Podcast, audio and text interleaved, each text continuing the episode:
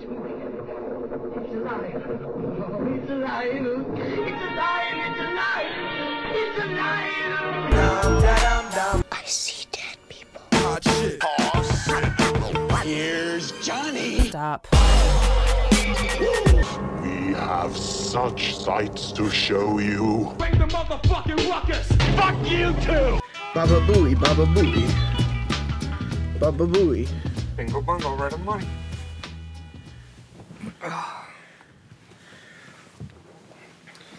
What was it, um. What was it you you used to yell in Disney?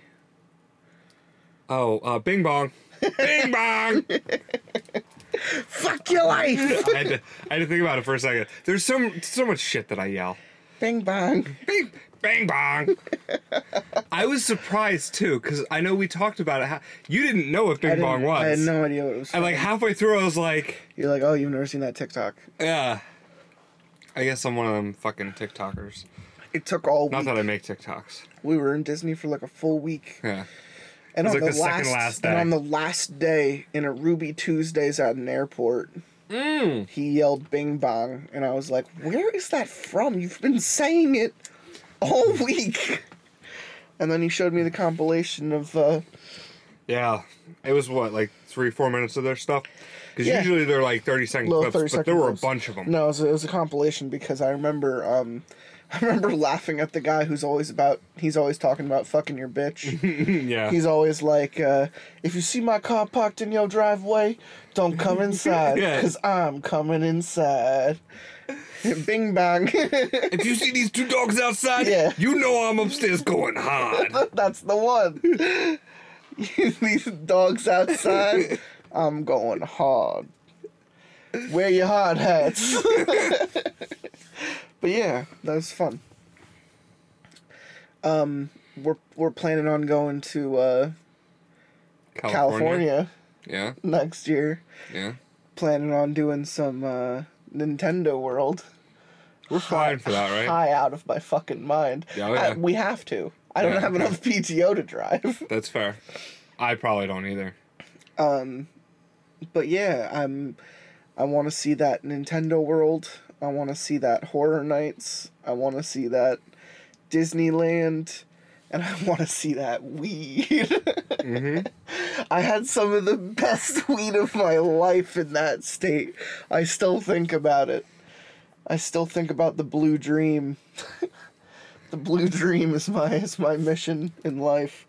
I have never been more zen than when I smoked an entire blunt before going to Disneyland. It was like six o'clock in the morning, and I'm sitting outside. I'm looking at the sun rising, and I'm like, high out of my mind. Mm-hmm. The taxi man picks us up. He goes, "Oh, going to Disneyland," and all of us are like, "Yeah." Yep. All of us are like, "Yeah." and he's like, "You had a good time." You know, Preparing. preparing for Disneyland. and we were like, yeah. and he's just like, you guys are high, aren't you? And we were like, yeah, yeah, we- yeah. And um, and he's like, I am too.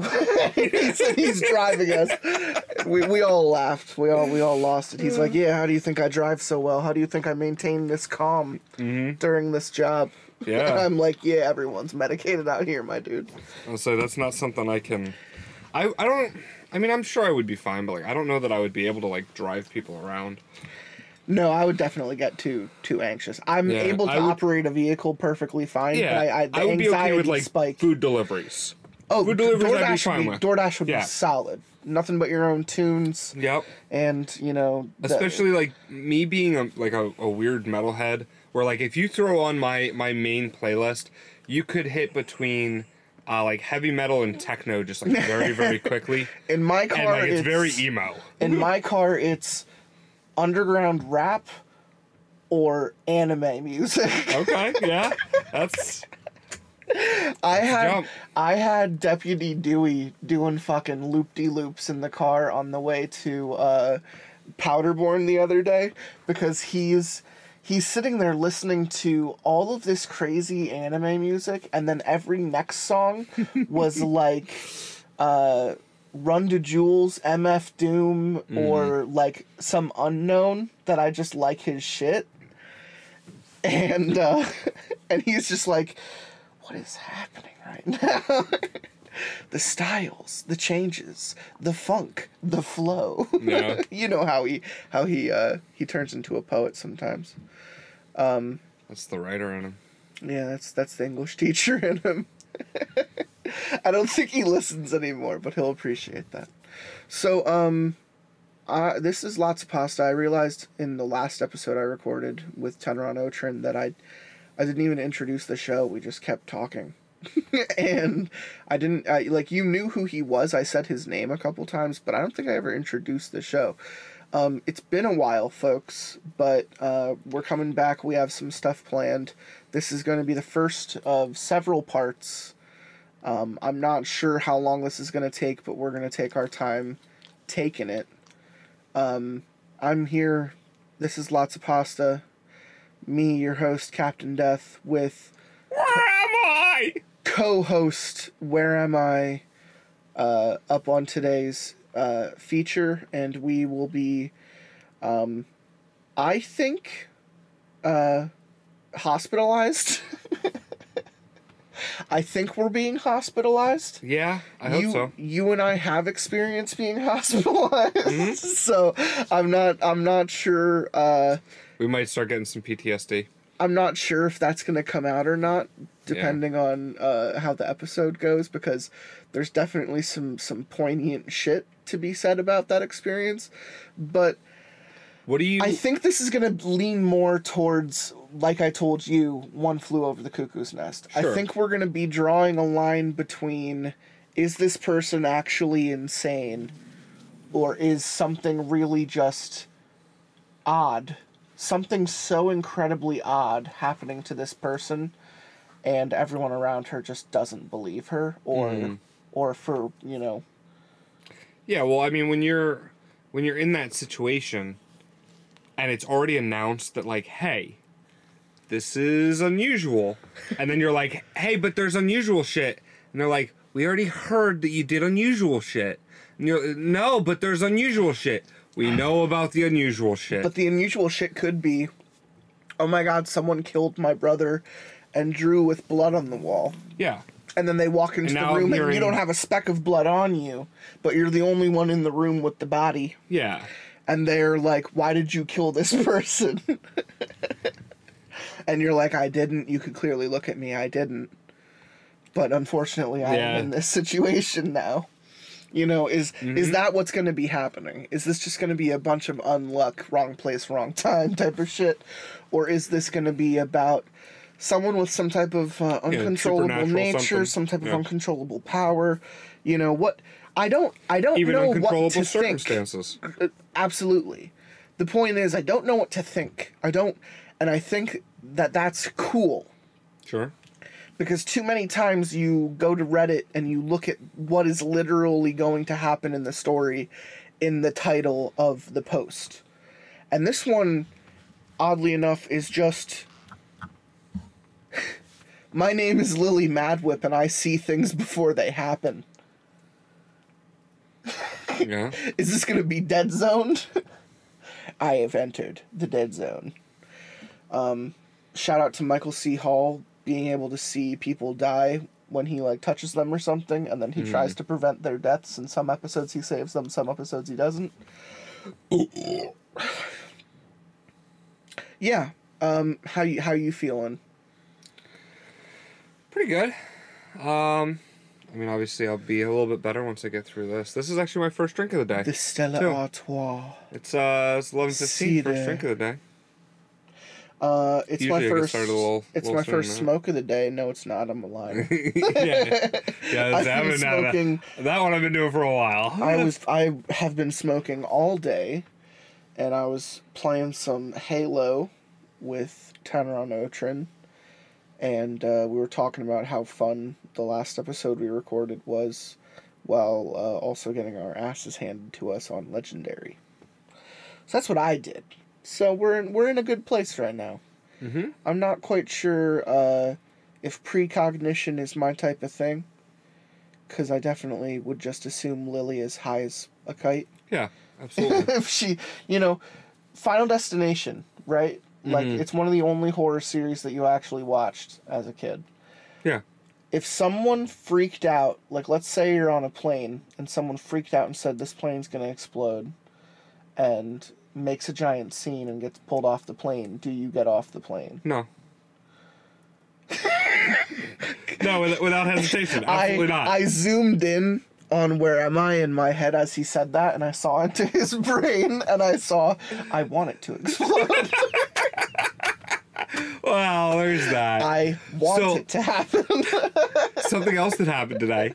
Um, there was a commercial on the television. It was for like, I don't know, low HLH or HCH or, or something. It's something about like, oh, your hormones drop off after you're 25. Be a man. You know, like here's Yeah. some hormones to help you yeah. XYZ.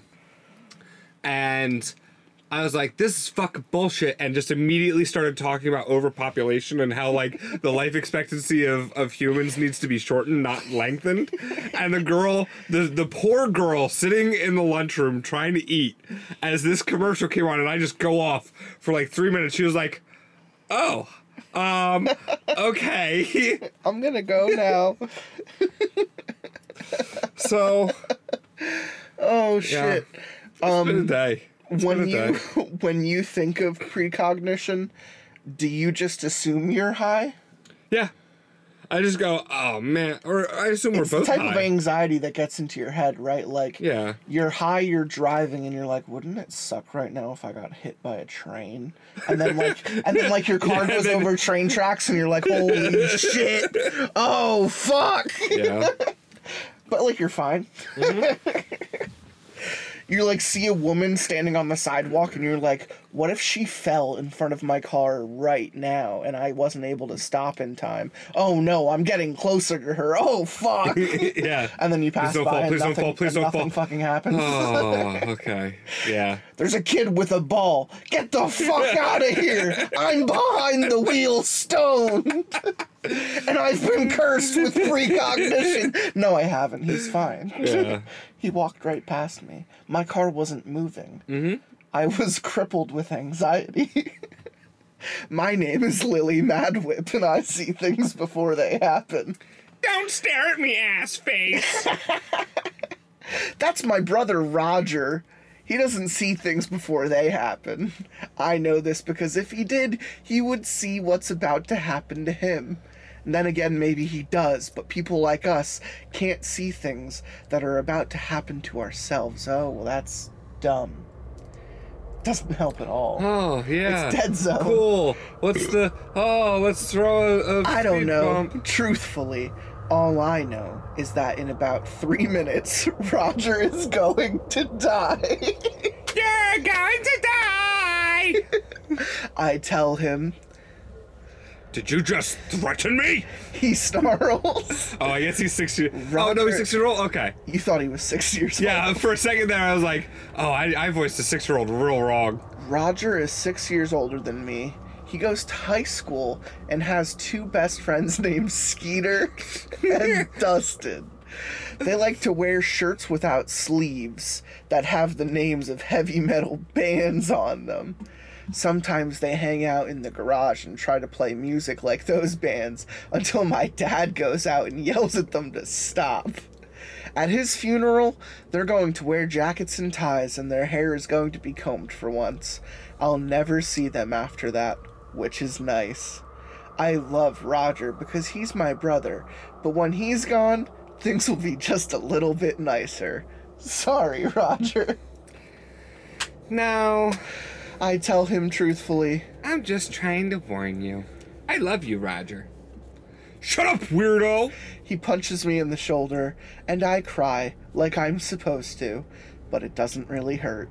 Mom's head swivels around on her neck from the front of the car and gives us both that look that says she regrets having us.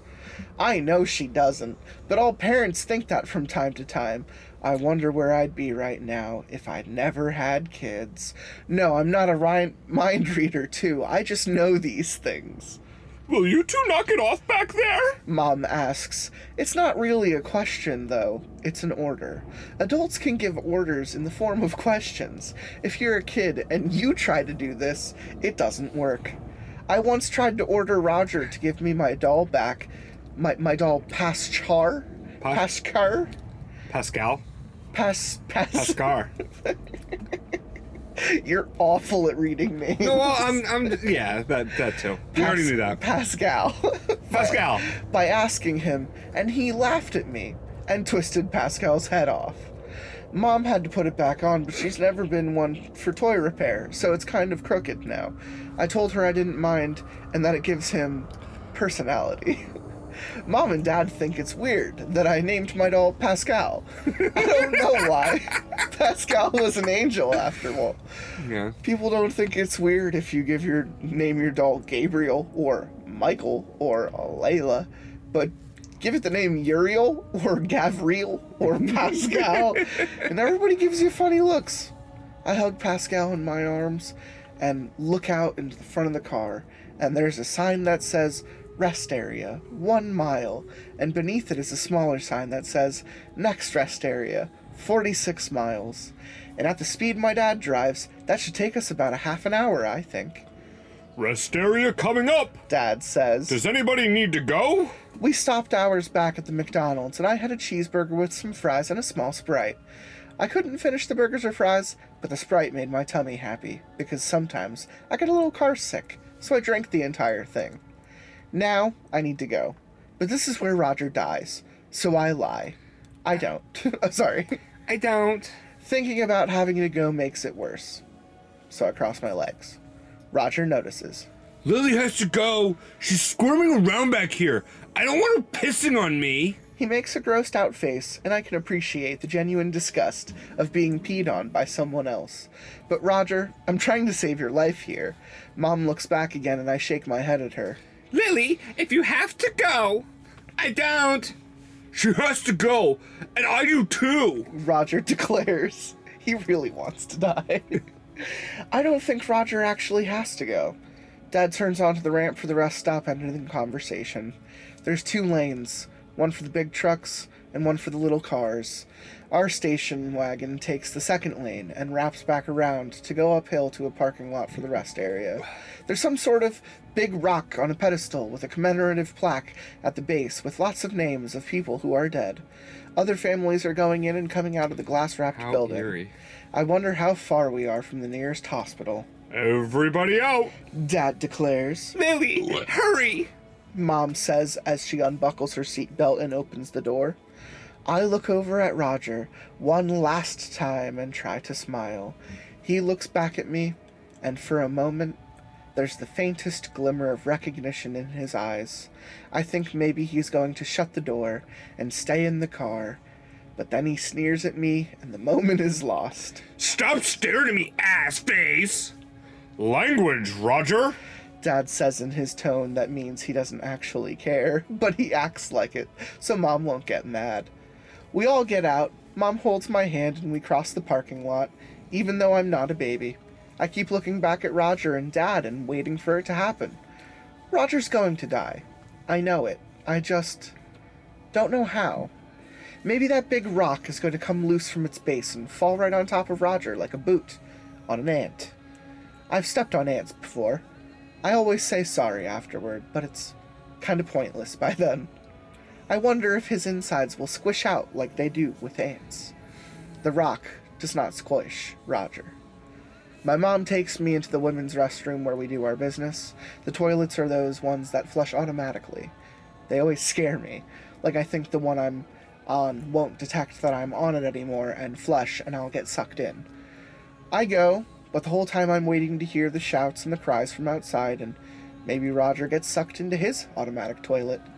My mom has a word for something like that. A pro-pro. Roger does not get sucked into the automatic toilet. We meet outside in the lobby area where they have an information kiosk with little cubby holes filled with sightseeing maps and brochures for hotels and water parks.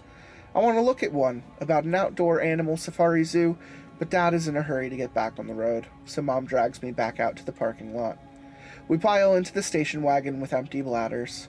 I'm feeling a bit confused because Roger is still alive, and it's been at least 10 minutes since I knew he was going to die.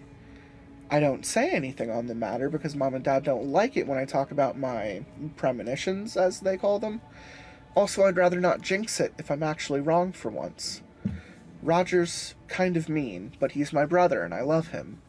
I hug Pascal and stare out the window as we suddenly, as we pull out from the parking space. And suddenly, Pascal is snatched from my arms. I turn, startled, to see Roger holding the doll out his window, waving it in his hand. He grins at me. Hey, ass face. Want to see if your dolly can fly? I realize this is the moment. I can't help but say something. This is when you die. I tell him solemnly. Roger's smirk is replaced by one of anger. He lets go of Pascal, who disappears beneath the wheels of our car. In my distress, I cry out, lurching against my seat belt, as if I can whisk out the window and snatch Pascal up before he's lost forever. Mom turns and starts asking loudly what just happened. Dad turns to yell at us to stop it. Lily, stop screaming. Roger, what did you do? Roger, what did you do? My father is looking in the rearview mirror at what he considers his two biggest mistakes. My mother is passing her glare back and forth between me and Roger. Roger is looking at mom and dad and trying to put on an innocent expression as he lies and tell them that I started it. Only one of us is looking at the lane for the big trucks that we're currently merging with at Dad's typical high rate of speed, and that's me. What do I see out Roger's window but a giant truck with lots of big tires and a large trailer on back barreling down at us with a driver in the cab who looks as shocked and confused as I am? I'm not screaming for Pascal anymore. I'm screaming for Dad to brake or steer or anything, but he can't tell the difference between one type of screaming and the next. And anyway, it's too late. Do you know what a T-bone is? I always thought it was a type of steak. My Uncle George ordered a T-bone once at a restaurant and he got this mammoth piece of meat with all the bone in it.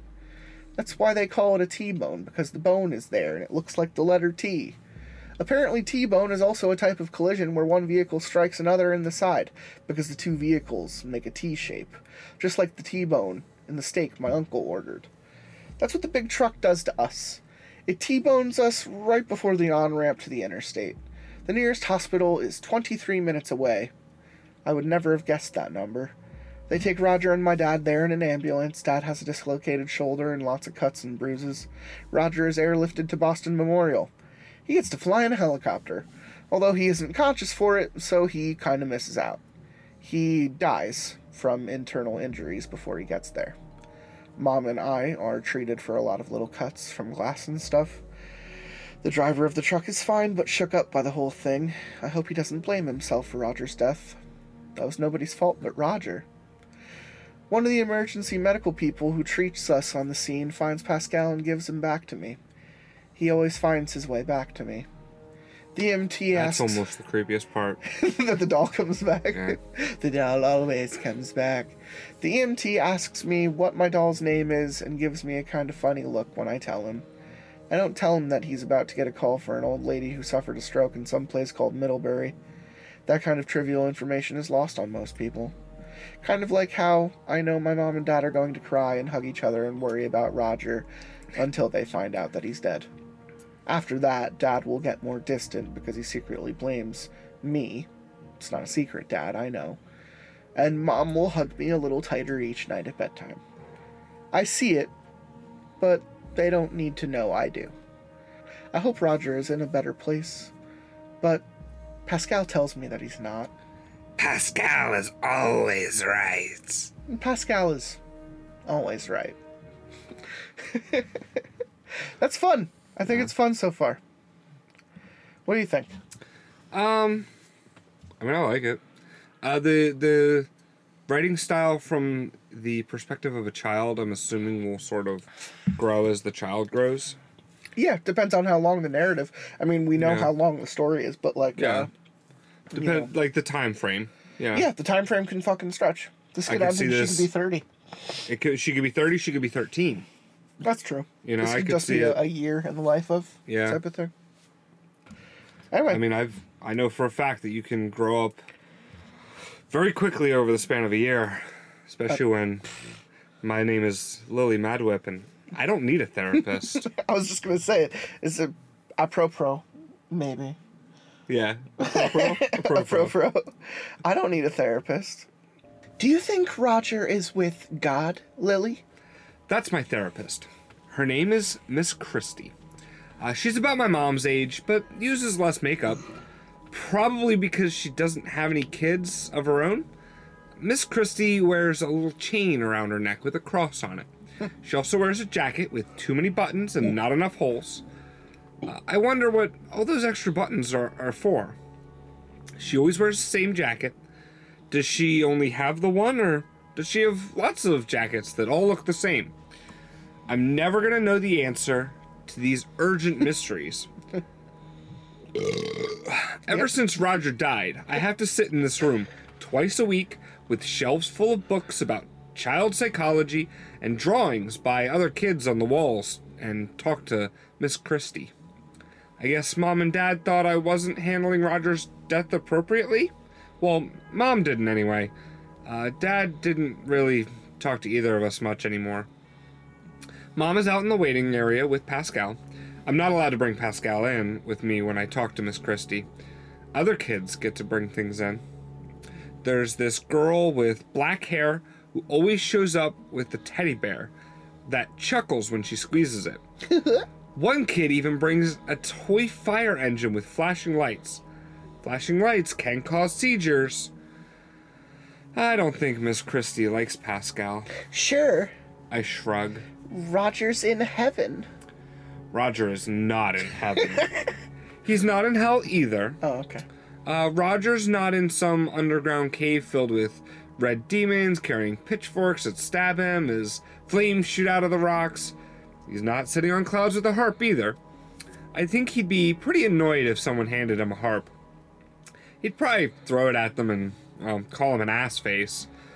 Uh, Roger's on the other side of town in a place called Holy Oak Cemetery, where mom and dad paid for a plot in the back by a willow tree and a creepy stone crypt with an angel on top that looks nothing like a real angel. They got a little polished stone marker on his grave that just says Roger T. Madwhip in all caps and beloved son in cursive underneath. And that's where Roger is. There in his dead body, in a suit he'd probably make a face at if you told him he had to wear it, in a coffin with white padding. I suppose in case he gets uncomfortable laying in the dark, six feet underground, with dirt and worms on top of it all. Pascal says Roger is in purgatory, which I guess means laying in your dead body until they decide what to do with you. Jesus.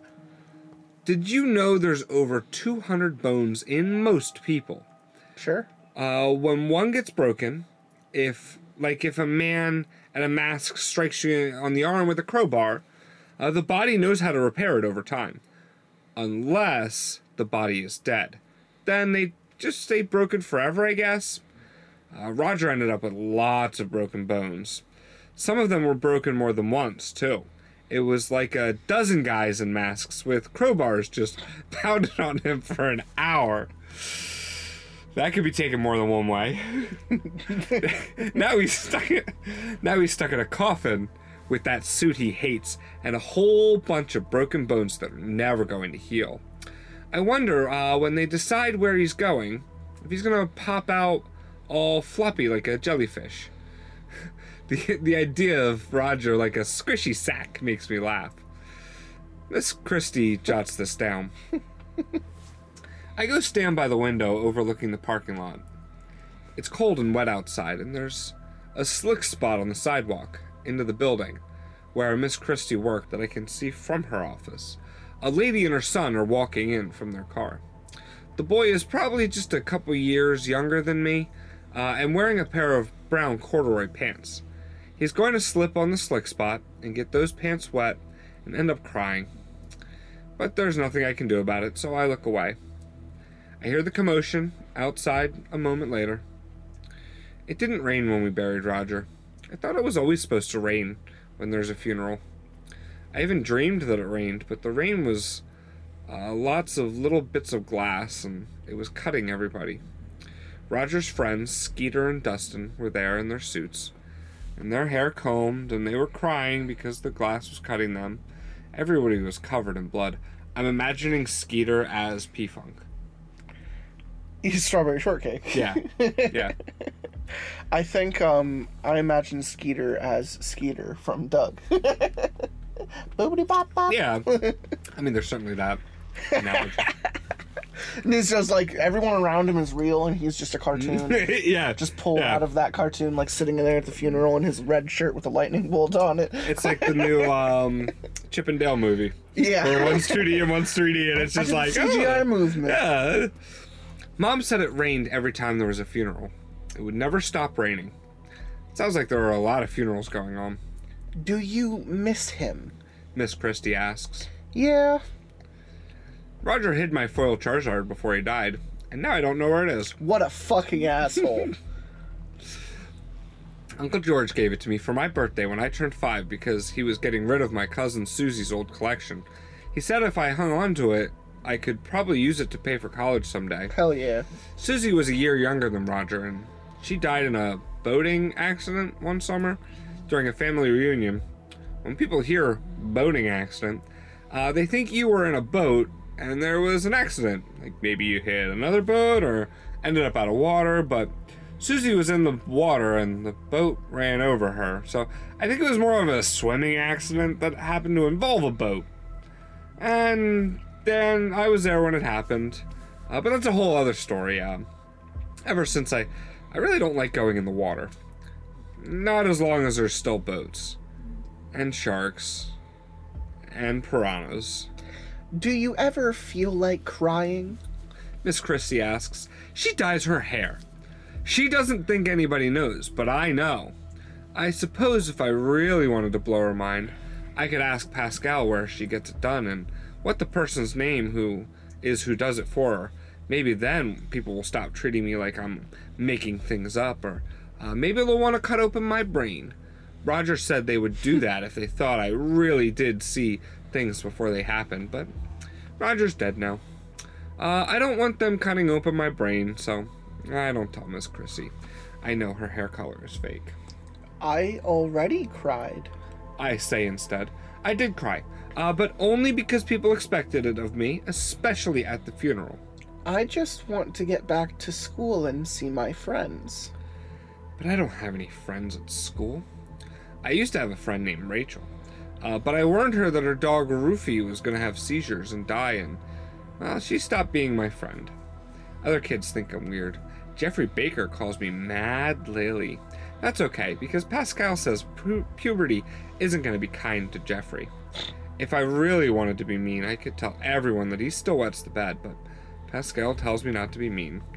Being mean lands you in purgatory. Miss Christie writes something in her notebook about me. I think it says that I'm uncooperative and uh, re- repressing my emotions. I'm trying to be cooperative, but adults won't don't want to hear the truth. They want to hear you say what they think is right.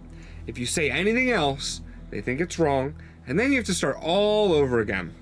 Sometimes they put you on drugs so they can tweak the chemicals in your brain until you think you have things you wouldn't otherwise, uh, like how much you miss your brother, who used to give you wedgies and hide your foiled Charizard before he died, and now you'll never go to college. Miss Christie, please call me Christie.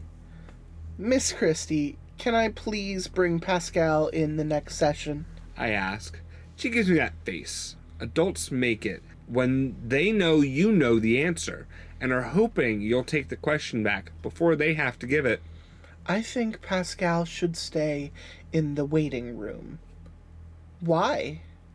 because I want to hear from you, not Pascal. She doesn't really want to hear from me because I would want to talk about why I'm suddenly seeing her lying motionless on the floor of some room with green carpeting and yellow furniture that came from IKEA. Her face is purple and her tongue is sticking out, and it's all swelled up like when I saw a frog at the museum once. Uh, the frog was dead too. The world is decorated with dead things. I wanted to ask her if she feels dizzy or lightheaded, and if she's had enough to eat at lunch. I wonder if IKEA is an acronym. Kind of like the one I see on the wristband they'll give her at the hospital. D N R. She thinks you're a schizo ass face. Roger says in my head, she thinks your doll talks to you. I clam up. I don't feel safe without Pascal. When I see things before they happen, often like this, Pascal can explain them to me. I don't know why he came to be with me. Maybe because in all the world I'm the only person that bothered to name their doll Pascal. Maybe he knew I could see things before they happened and came to keep me company, and by a crazy coincidence, I gave the doll the same name as him. All I know is he says he's an angel and not to be afraid, and that always makes me feel better.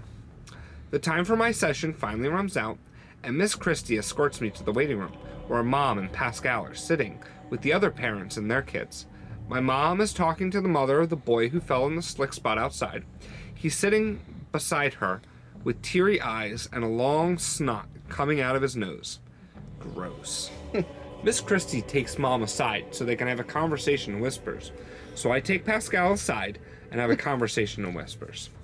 Two can play at that game. I know Christie is telling my mother about emotional um, Repression. repression, and my mom is asking Miss Christie about pharmaceutical solutions. Pharmaceutical solutions, you say. my mother likes pharmaceutical solutions. Every mother likes pharmaceutical solutions. I ask Pascal what DNR stands for. Then I have to ask him what resuscitate, means. Sounds like I'm not going to be seeing Miss Christie anymore. I want to warn her, but I don't know what to warn her about. Is it a bad fall? Does she have a heart attack? She looks healthy enough. I wish I got a fuller picture when I see things before they happen. But then, does it even matter? Nobody ever listens to me. Mom wants me to stop making things up, to explain the bad stuff that seems to always happen around me. Dad thinks I'm cursed and causing these things to happen. They sleep in separate beds now. Dad spends lots of time in the garage, drinking and banging on Roger's drum set. I wonder if Miss Christie will go to purgatory like Roger. Miss Christie turns to me and flashes her fake smile. See you next Tuesday, okay, Lily? I fake smile back at her and shaking my head sadly. Okay. Maybe I am cursed. Either way, I don't need a therapist. Yeah. Yeah. So there's there's a there's a morality there's a there's a morality cause going on in her mind saying, you know, is it even worth is it even worth telling anyone about? Yeah. Is is their existence worth pointing this out? Am I a bystander? Do I have the ability to change things? Are things inevitable? You know, these these are all questions that I I do think that by acting on them she is more more or less causing them. But Yeah. if but if she isn't cuz she like actively caused Roger's death. And and and that was that was kind of the the I weird the weird thing about that one. Yeah, if if she hadn't started screaming and the dad hadn't turned around, you know, um, I I feel like she had a hand in that one. If she's nowhere at her therapist's house, at her therapist's time of death, you know, is that is that still the same thing? I mean, I guess you can like. I feel like the doll certainly has has Oh, you think you fingers. You still think there's something going on with the doll? Yeah, I, Okay. I think the doll's fucking cursed. You think I we're it's dealing with demons? yeah, I think it's demons. the joke the joke before we started recording this folks is that even though um, there were parts of the abc's series i did with uh, where am i um, we just uh, you know, we wanted it to be some type of, you know, long form story of a family's kind of madness Yeah. devolving over a town and, you know, kind of causing everything to go evil, but it was just. we had like sort of expectation, not necessarily expectations, but sort of expectations. expectations. Yeah. Um, But it was it, wasn't even that we had expectations; it's, it's that we had, um, sort of uh, what's it called? Uh, standards? Not standards. There's a different it word. is kind of like Yeah. standards though, because as we're Yeah, telling exactly. these stories, And it's just the getting first worse three and worse. parts. Yeah. I think it was like five parts long, and the first three Yeah, parts are all really, just really like good. are all just like monsters, weird happenstance, Yeah. people murdering people, And and, then then the last apart. one is like. The, the the the the middle the middle to last is like there's something going on here and then it ends with was demons and then the entire last part is just all was demons Mm. angel versus demon war i think was literally one of the last paragraphs yeah. and i was like the problem that I had with it is sucks. that yeah, it didn't tie in anywhere. no It like No. this at least they're sort of mentioning it, right? He Roger's stuck in purgatory. oh and yeah they talk about there's a religious being- undertone running Yes. throughout this entire thing So I'm more okay with this being demons, even though obviously we don't want it Was to be demons. demons. Yeah. i feel like um, that's like a bumper sticker for Yeah. for Just was demons. was demons I'm much more accepting of it here because it makes sense. You know what I mean? yeah if it binds to the plot and becomes a, Yeah. a thing i'm okay with it i read a series with frowns like right after reading that with you so we re- we read that and then we read curiosity kills the cat um which was a guy just telling short stories of weird Mm-hmm. things happening all over the country um and that was Yeah, that was the one- much like the same thing but it Yeah. was like straight up supernatural It was a little bit more um, disconnected too, because wasn't it? Hey, this weird thing happened to me, and I, i went to online. interview this and, guy here Yeah. yeah and like now all of a sudden these people are bringing me these stories. Here's some stories. Right.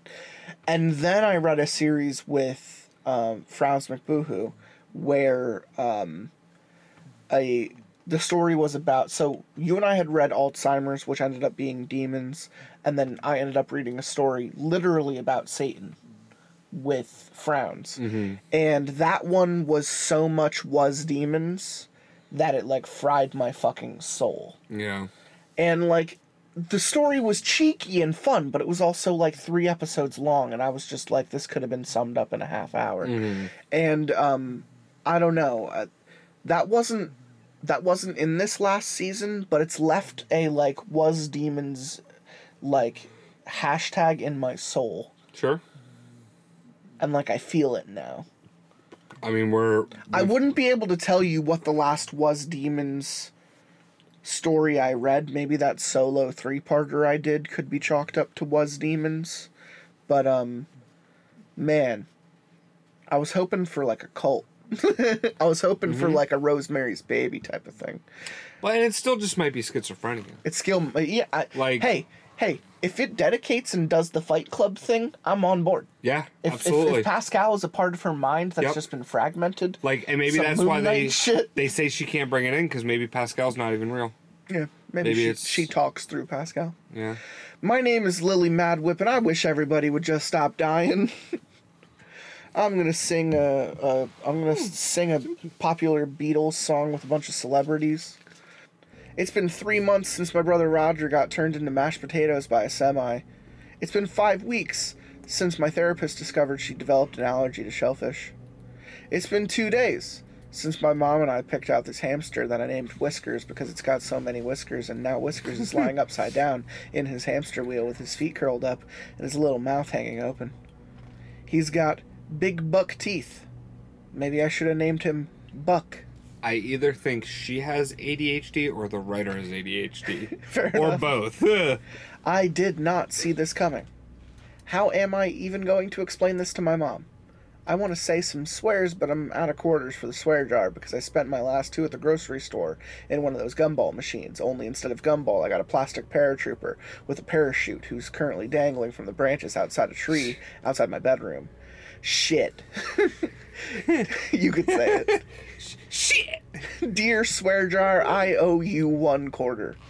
Pascal sits on my art table holding a red crayon because his hands are perfectly molded for holding something like that. I set him down earlier to doodle, but he didn't draw anything. I made a still life using watercolors. I like Still lifes. I always include Pascal in my work. The one I did today was a bowl of fruit and a vase, because I saw a painting in a museum, and people like fruit and vases in their art. My mom is at the office today. She's an executive. I asked what an executive does, and she says they execute people. then she and dad laughed. I don't know what execute meant, but at that time, but I, you know, I found out later. So in school, when we had to write about our parents, I wrote that my dad was a music teacher and my mom was an assassin. Mr. Porter gave me a check mark, but wrote that next time I should follow the assignment. Dad's in the garage right now. I can hear him through the door tapping on Roger's drum set as I carry Whiskers to the kitchen to get one of the little plastic food containers Mom buys in bulk for me to bury pets in. Normally, my dad is in his workroom trying to write music, but he hasn't done a lot of that since Roger died. Yeah, like clearly death is just surrounding this girl. It's following her like a fucking friend. Yeah. he said he's working on a dirge. Apparently, that's a piece where you go to the liquor store at midnight, then come home and drink out of the snare drum. I only know Oh, this. I'm on one of those too. I only know this because I woke up once and went downstairs to see what the noise was. I'm not a fan of dirges. Whiskers is a little too fat for the plastic container, but if I squish top down, I can make it seal. I run back upstairs to get Pascal in my jacket. I need to hurry because Dad's gonna hurt himself by accident soon and come into the kitchen, get angry and bloody, looking for Neosporin, and if he sees me with another dead pet, he's gonna wig out. It's warm out today and the ground feels soft. Mom keeps gardening tools in the shed and I grab a trowel. My next door neighbor Jamal is in the backyard climbing a tree by the fence that separates our houses. He sees me and waves. You should never wave while climbing trees. That's how people fall out of trees. So what I are wave- you doing? So I wave back. I call to him. There's a thing in the branches near your house. He points at my bedroom window. That's my plastic paratrooper. I say. Finders keepers. Jamal laughs, climbing up several more branches that reach over our fence. I don't think this is gonna end well. Pascal agrees. These kids are both ass faces. Just saying. Yeah, that's fair. You're gonna fall and die, Jamal. I warn him. And Jamal freezes on the branch.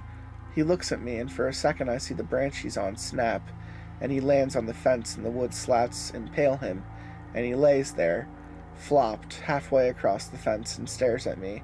At which point, Dad is going to come out and say, Jesus fucking Christ. What did you do now, Lily? and then I'm going to go to adult jail, and oh, maybe I'll get a trial first. Well, the branch doesn't snap, and Jamal slowly, carefully shimmies back down to his side. A moment later, he peers at me through one of the holes in the fence. Was I really gonna die? He asks. Yes. I don't actually know that. You wanna help me bury my hamster? Okay. Jamal goes around to the front yard and comes up our driveway. I like Jamal because he listens to me. He's a year older than I am, and he goes to a different school because his parents are Catholic. He always has to wear a tie to school. Roger's head would have exploded if he had to wear a tie every day. What happened to Whiskers? Jamal asks, looking at my hamster, mushed into a container. He ran himself to death? I don't actually know if that's true, but it seems plausible. Can you do that? Absolutely. Mom marked out a section of the backyard by the woods for me to bury pets. It's behind her garden where she apparently grows dandelions and those weeds with pointy leaves. If you go into the woods, it eventually comes out at a highway. Roger used to go into the woods with his air rifle and shoot soda cans with his friends Skeeter and Dustin. They tried to take Pascal once and were going to use him for target practice, but I grabbed him back and hid under the porch until they gave up. There's a lot of spiders under the porch. I don't like going under the porch anymore. Jamal holds Pascal and whispers and whiskers plastic coffin while I start digging a hole between Raphael, my Ninja Turtle, and the goldfish I never named. Raphael got stuck on his back with his hmm. head underwater and drowned. I didn't even think turtles could drown. The goldfish I never named got some sort of disease called ick and fell apart. And then the parts got sucked up into the filter, so all that we buried was its head. Every pet has a story, but it would take too long to tell them all. I'm tired of digging, so Jamal takes over. He's much better at digging than me, but that's because he helps his dad shovel snow in the winter. My dad uses a snowblower. He always offers to use it for Jamal's family driveway, but Jamal's dad always says that shoveling is good for him. It definitely pays off when you've got a hamster to bury. Once the hole is dug, not too deep, we put Whisker's coffin in and Jamal offers to say a prayer. That's okay. He was just a hamster. I tell Jamal. Animals have souls too. Jamal says, So do plants. I wonder if Whisker's soul is still in his body. Is he in purgatory like Roger? I always wonder if this means Jamal says a prayer before eating broccoli. I fill the hole in with, with dirt we dug and pat it down. I'll need a couple popsicle sticks to make a marker, so I offer Jamal a popsicle. Hey, Lily, look. Jamal points into the woods, and there's a bunny rabbit watching us. It's gray and almost matches the color of the tree it's leaning against. Oh, it's not leaning. Oh. Oh, Is. Is it dead? Jamal whispers.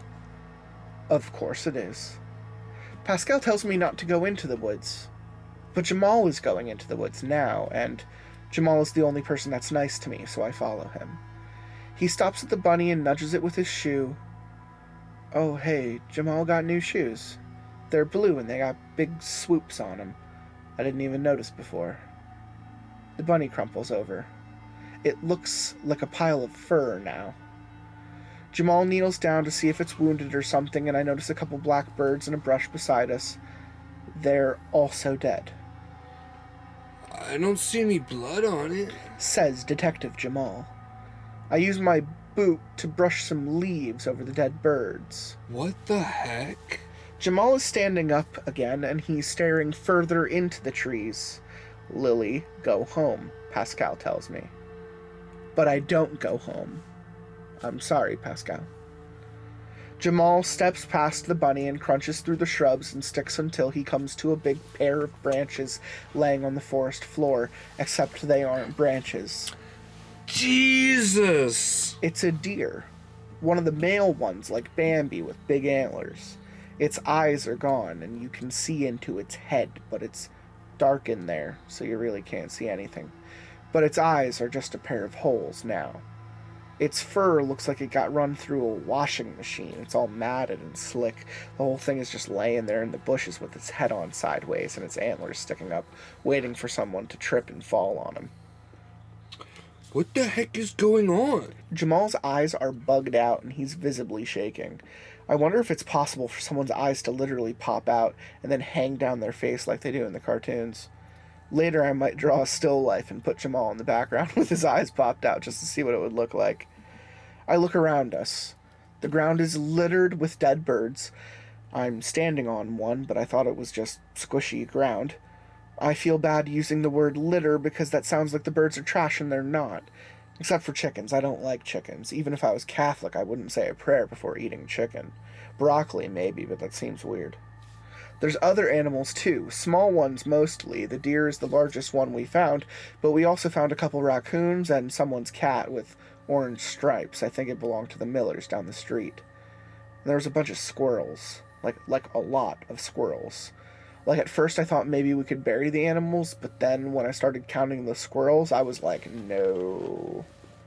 There were little moles too, or voles. I don't know the difference. But I know there's moles and then there's voles, and they're somehow related, like me and Roger to our cousin Susie, who got run over by a boat. I'm getting out of here. Jamal says with his eyes still bugging out, and he runs back back to his backyard and down the driveway and into the house yelling Mom! Mom! the whole way.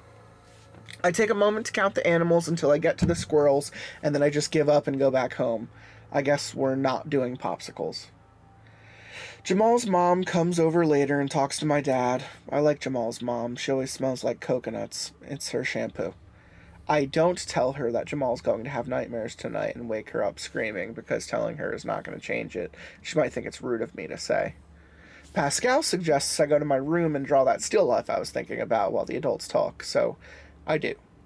I see my dad go into the woods with Jamal's mom from my bedroom window, and they come out, and she's actually pretty calm, but my dad is hysterical. I don't mean that he's funny, I mean that he's wigging out. Dear Swear Jar, I owe you two quarters. When dad comes inside, he calls mom at work and he's using his outside voice. I hear him say angry things about me and my curse. And Pascal tells me not to worry and that it's not me. But Pascal is always right. Isn't he? Bum bum bum. Isn't he? What do you think? Is he? Um. Yeah, I think Pascal is, I is think definitely Pascal an is angel. saying it's not you. Pascal I is think definitely Pascal's an right. angel, and I Yeah. think Pascal's trying to protect her because he knows there's something he know was demons is is floating around her. Or Pascal's the one doing all the killings. But then she's just a scapegoat, and he's manipulating her. Yeah. Well, and, you know, Yeah. that's it could happen. Um, that's why I think Pascal is saying, "Don't worry, it's not you. Like you're not the one killing all these people." I took that as in he's saying like, you know, don't take the heat for this. There's like a religious cult, you know, hanging outside killing Yeah. all these bodies for you because it helps the death, the death that's following you. I don't know, but I like the story. Same. My name is Lily Madwhip, and I think my dad is trying to kill me. He put Brussels sprouts on my plate. I know for a fact that Brussels sprouts are poison. Pascal says they're not, but they sure taste like it. I think. I never ate real poison, obviously. Uh, my brother Roger once knew a kid who drank so much cinnamon that he had to go to the hospital because it was eating the inside of his tummy. And that's what it feels like when I eat Brussels sprouts. Like they're eating away at my insides. Eat your breakfast, Lily. My mom tells me. They are both trying to kill me. Brussels sprouts aren't even a breakfast. What kind of parent makes their kid eat Brussels sprouts for breakfast? I asked them this question. What kind of parents make their child eat Brussels sprouts for breakfast? You were told last night if you didn't eat them with your dinner, you were getting them cold in the morning. Dad says behind his newspaper. Oh, yeah. Brussels sprouts taste like garbage. I haven't eaten garbage either, but I've smelled it. It smells like Brussels sprouts. Lillian Alexandra Madwhip. Adults use their middle name when they're trying to make you do things. And somehow it works. Middle names are magic. Anyone who knows yours has power over you. That's probably why some people don't have middle names. The most important people don't even have last names, like uh, Madonna and Jesus and Garfield. Whenever they catch a killer, they tell everyone the person's middle name, so if they escape, anyone who sees them knows how to protect themselves. Dad throws down his newspaper and storms off to his room, to his workroom with his coffee. He and Mom had a big fight after Jamal and I found all the dead animals out in the woods the other day. I heard them from my room where I was painting a still life. Dad said things and people around me keep dying and stuff about me being creepy. And Mom said I'm his daughter, so if I'm creepy, I get it from him. Uh, then she got on her phone and called people who came and collected all the dead animals in big garbage bags. There was a whole crew, like six people. They had these huge, thick gloves on and wore masks like you see doctors wear when they're operating on someone. One lady had a clipboard and she wrote down every animal they found. There were 23 and a half squirrels. and a half. Things got worse when mom came to tuck me into bed because I'd forgotten to tell her that Whiskers had died. All the yelling and banging of the doors, and the van parked on the front lawn, and the garbage bags I didn't remember what started all until she kissed me goodnight and saw the empty cage. Then everything started right back up again, except for the van and the people with garbage bags. I sure hope they don't come back and dig up all my pets. I take the bus to school. Our bus driver's name is Ed. He's been driving buses for 30 years. 34 years to be exact. But not the same bus because buses grow old too. He says his son was in the army and now he works as a layabout. I think that means he's in the circus. I bet he's got a job as the guy who shoots trapeze people out of a cannon because he was in the army. That's how that works. At morning recess, I sit on one of the benches by the baseball diamond and watch a bunch of sixth graders play kickball. Jamal is playing with them. His school is down the street, and he's a couple. He and a couple other Catholic kids hang out and play with us most mornings because their school starts 15 minutes later.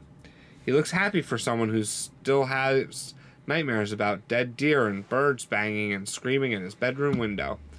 He's going to kick the ball straight at Tyler O'Neill and hit Tyler right in the crotch. I'm amused because I get to see it happen twice. Pascal is in my backpack. He tells me I shouldn't laugh at other people's pain. But when Tyler gets hit in the crotch, Pascal agrees that it is a little funny. There's a new girl in our class. Her name is Meredith. Miss CD, that's our teacher, has her stand up in front of the class and introduce her. CD stands for Carter Dog Bill. She's got two last names. That probably makes it harder for other people to have power over her. Unless she's got no middle name. Miss CD used to just be Miss Carter. Then she got married to somebody with the last name Dogbill. And she just nailed his name at the end of hers. Meredith just moved to town. She's real shy because she's got this marks on half of her face. She covers them with her hair, but it's easy to see. Jeffrey Baker asks her what happened to her face and gets in trouble. Trouble in our class is th- is these demerit slips you get for doing nothing wrong or for doing something wrong.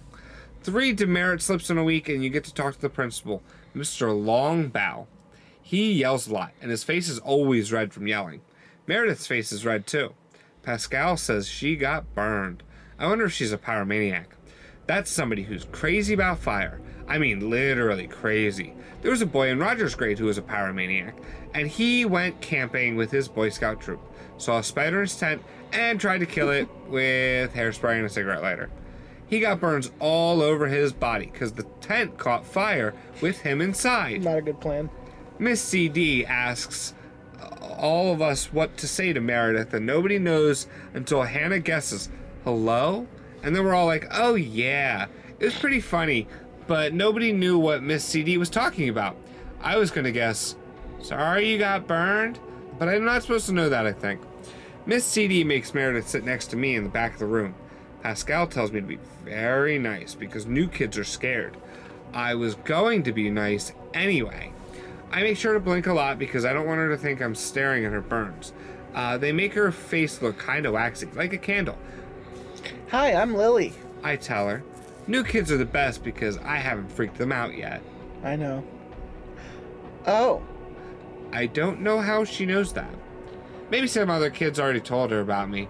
Uh, I hope it wasn't Rachel, whose dog died from seizures. Meredith pulls stuff out of her backpack. She's got a green pencil that's all glittery and has a rainbow eraser. Her notebook is three subjects, so it's already three times better than mine.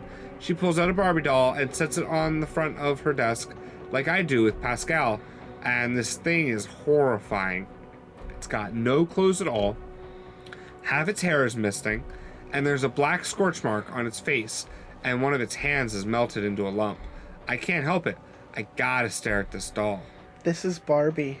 Meredith says and turns her Barbie toward me. Oh god, its face is kind of melted too. I make Pascal salute Barbie. This is Pascal. Then I feel bad because Barbie doesn't have articulated limbs like Pascal, and her hand is a lump anyway. Meredith sits next to me at lunch. Nobody else sits by me, so new kids usually end up there. But she doesn't just sit at the table, she sits next to me. She's a purple lunch block with with planets and comets on it. I have a paper bag with my name on it and Sharpie. Her lunch is a peanut butter sandwich and some carrot sticks and a plastic bottle with lemonade and oh my god, she has Oreos. I've got a Hi-C and some blue corn chips and a pepperoni and mustard sandwich. My dad snuck more cold Brussels sprouts into my lunch. I can't tell if it's meant to be a joke or not. I swear he's trying to kill me. Meredith asks permission from the lunch monitor to go use the bathroom, and she leaves her melted Barbie and Oreos with me. Not like I get to keep them, but she says she trusts me to protect them. The moment she's gone, though, her Barbie starts talking. It tells me its name is Nathaniel. I've never met another doll that speaks to me like Pascal does. If it's an angel like Pascal, and it says it is, I wonder if every doll has an angel in it. That would be a lot of angels. But I guess they just run out. God can make some more. I asked Nathaniel if Meredith knows he's an angel, and if he minds being melted Barbie with boobies. No and no. He then tells me that Meredith has a gift like me. I ask him if she sees things like before they happen. He says that she doesn't. He says her gift is that she burns things. Like a pyromaniac? Kind of. Has she ever burned a spider in a tent? No. She burned her parents, though. Burned them right up. They're not even buried like Roger is. They're ashes, and they got scattered in a park. He says Meredith lives with a foster family now, and they don't know that she burns things. They try to be nice to her, and she's always sad because she knows she burns up folks and she misses them. It's okay for her to be sad, Nathaniel says. If she gets angry, I need to get away. That's when she starts burning things. Meredith comes back and Nathaniel goes quiet. She looks happy because I guarded her Oreos and melted Barbie. But now I'm scared because what if someone hits her with the dodgeball in gym class and she sets us all on fire? The boys want to play dodgeball all the time because it's the only time they can hit us girls and not get in trouble. The bell rings for an afternoon recess, and Meredith lets me have one of her Oreos because all I got left are Brussels sprouts. Do you want to play on the swings? She asks. Okay. I'm sweating the whole time we're swinging. Out of fear, not because Meredith is hot. I don't know how she burns things. Nathaniel didn't tell me. I think she uses her mind, but maybe she has laser eyes, like Superman and Cyclops. Those are comic book characters, though. They're not real. Lisa Welch and her crew of jerk girls start coming over. She always looks smug. Probably because she is smug. Her dad is a dentist, so her teeth are always perfect. And she likes to show them off by smiling at everyone, even people she hates, like me. I'm probably to need braces. I know Lisa and her friends are going to make fun of Meredith because making fun of people who look different is their favorite thing to do after chasing the boys around the diamond when they're trying to play kickball and telling each other stories about stupid pu- stuff their parents bought them, like uh, Breyer horses and jewelry with their names on it, in case they forget their stupid names. Stupid Lisa Welch and her crew of jerk girls. Hi, Lily. Lisa says. She makes it sound like she's singing when she says it. Hi. I guess that's how smug people do things. Who's your new friend? I hop off the swings and stare at Lisa because I'm good at staring. If you don't go away, uh. you're going to trip and break your front tooth on a rock. I'm lying. But Lisa Welch and her crew of jerk girls don't know I'm lying.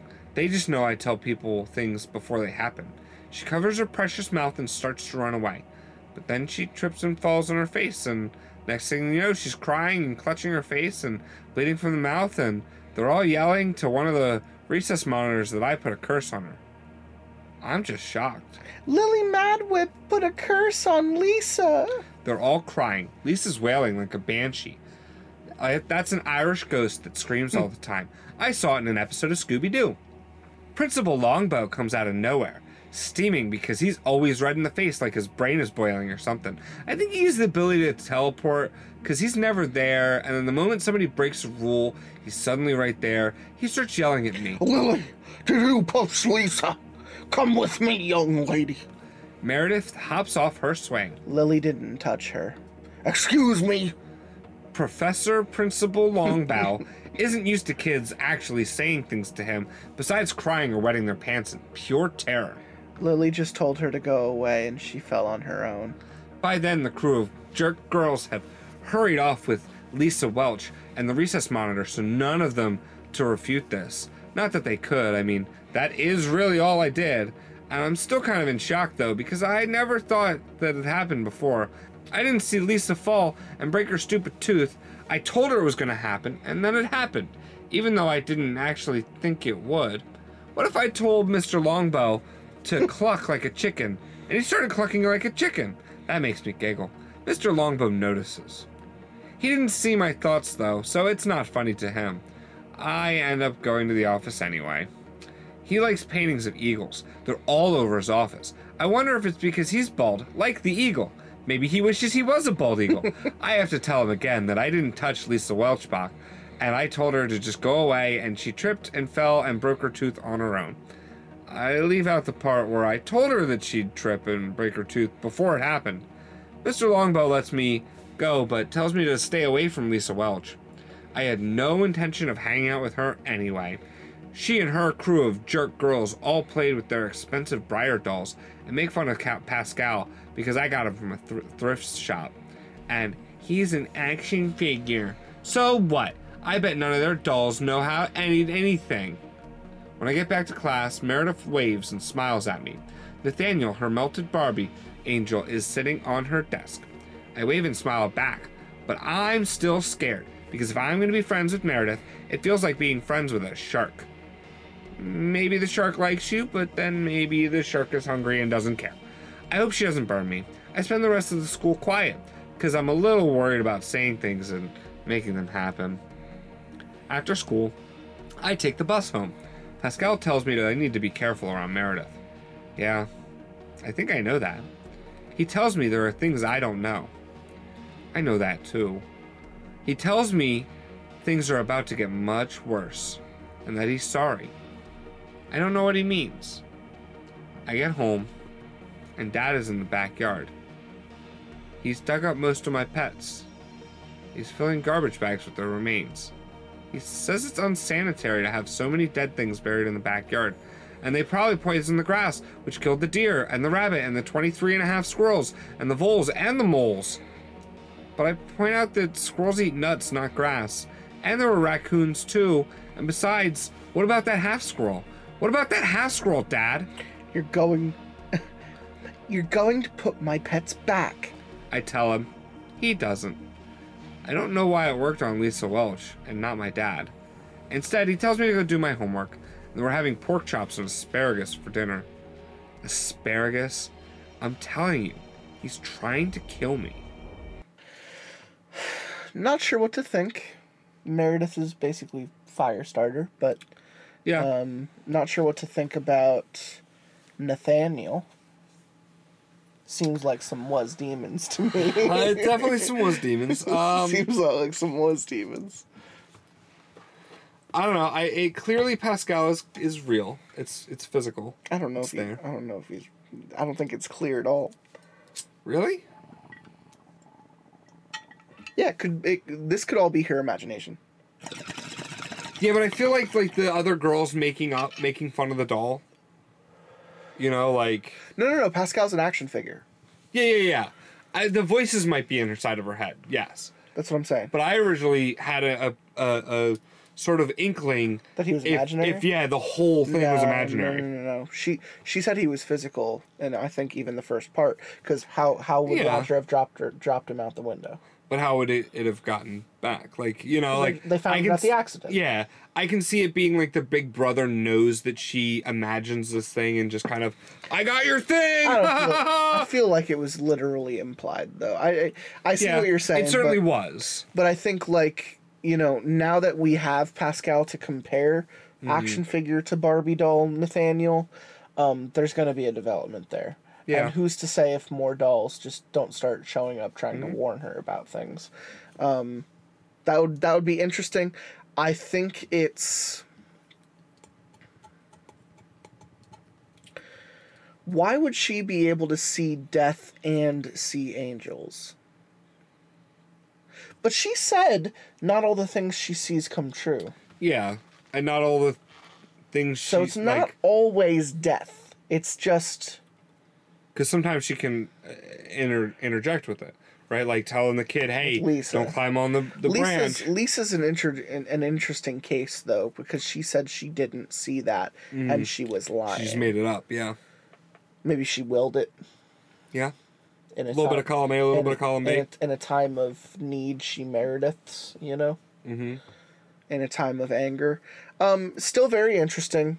Um, we now have more powers too, with Firestarter Meredith. It may have Um, also been Meredith doing that, and Lily put the the notion in Meredith's head while saying it out loud.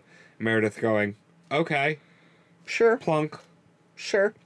You know, I'm- obviously we know about I the think fire that one's gonna. but I think that one's gonna pay off at some point. I feel like it's some type of Chekhov's gun where now that we know there's a little girl with a fire ability, it's gonna go off at some yeah. point.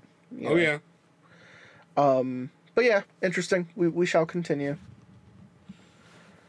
Oh, well there you go. My name is Lily Madwhip, and I saw the Angel of Death. That's, that sounds like was demons. Was Demons.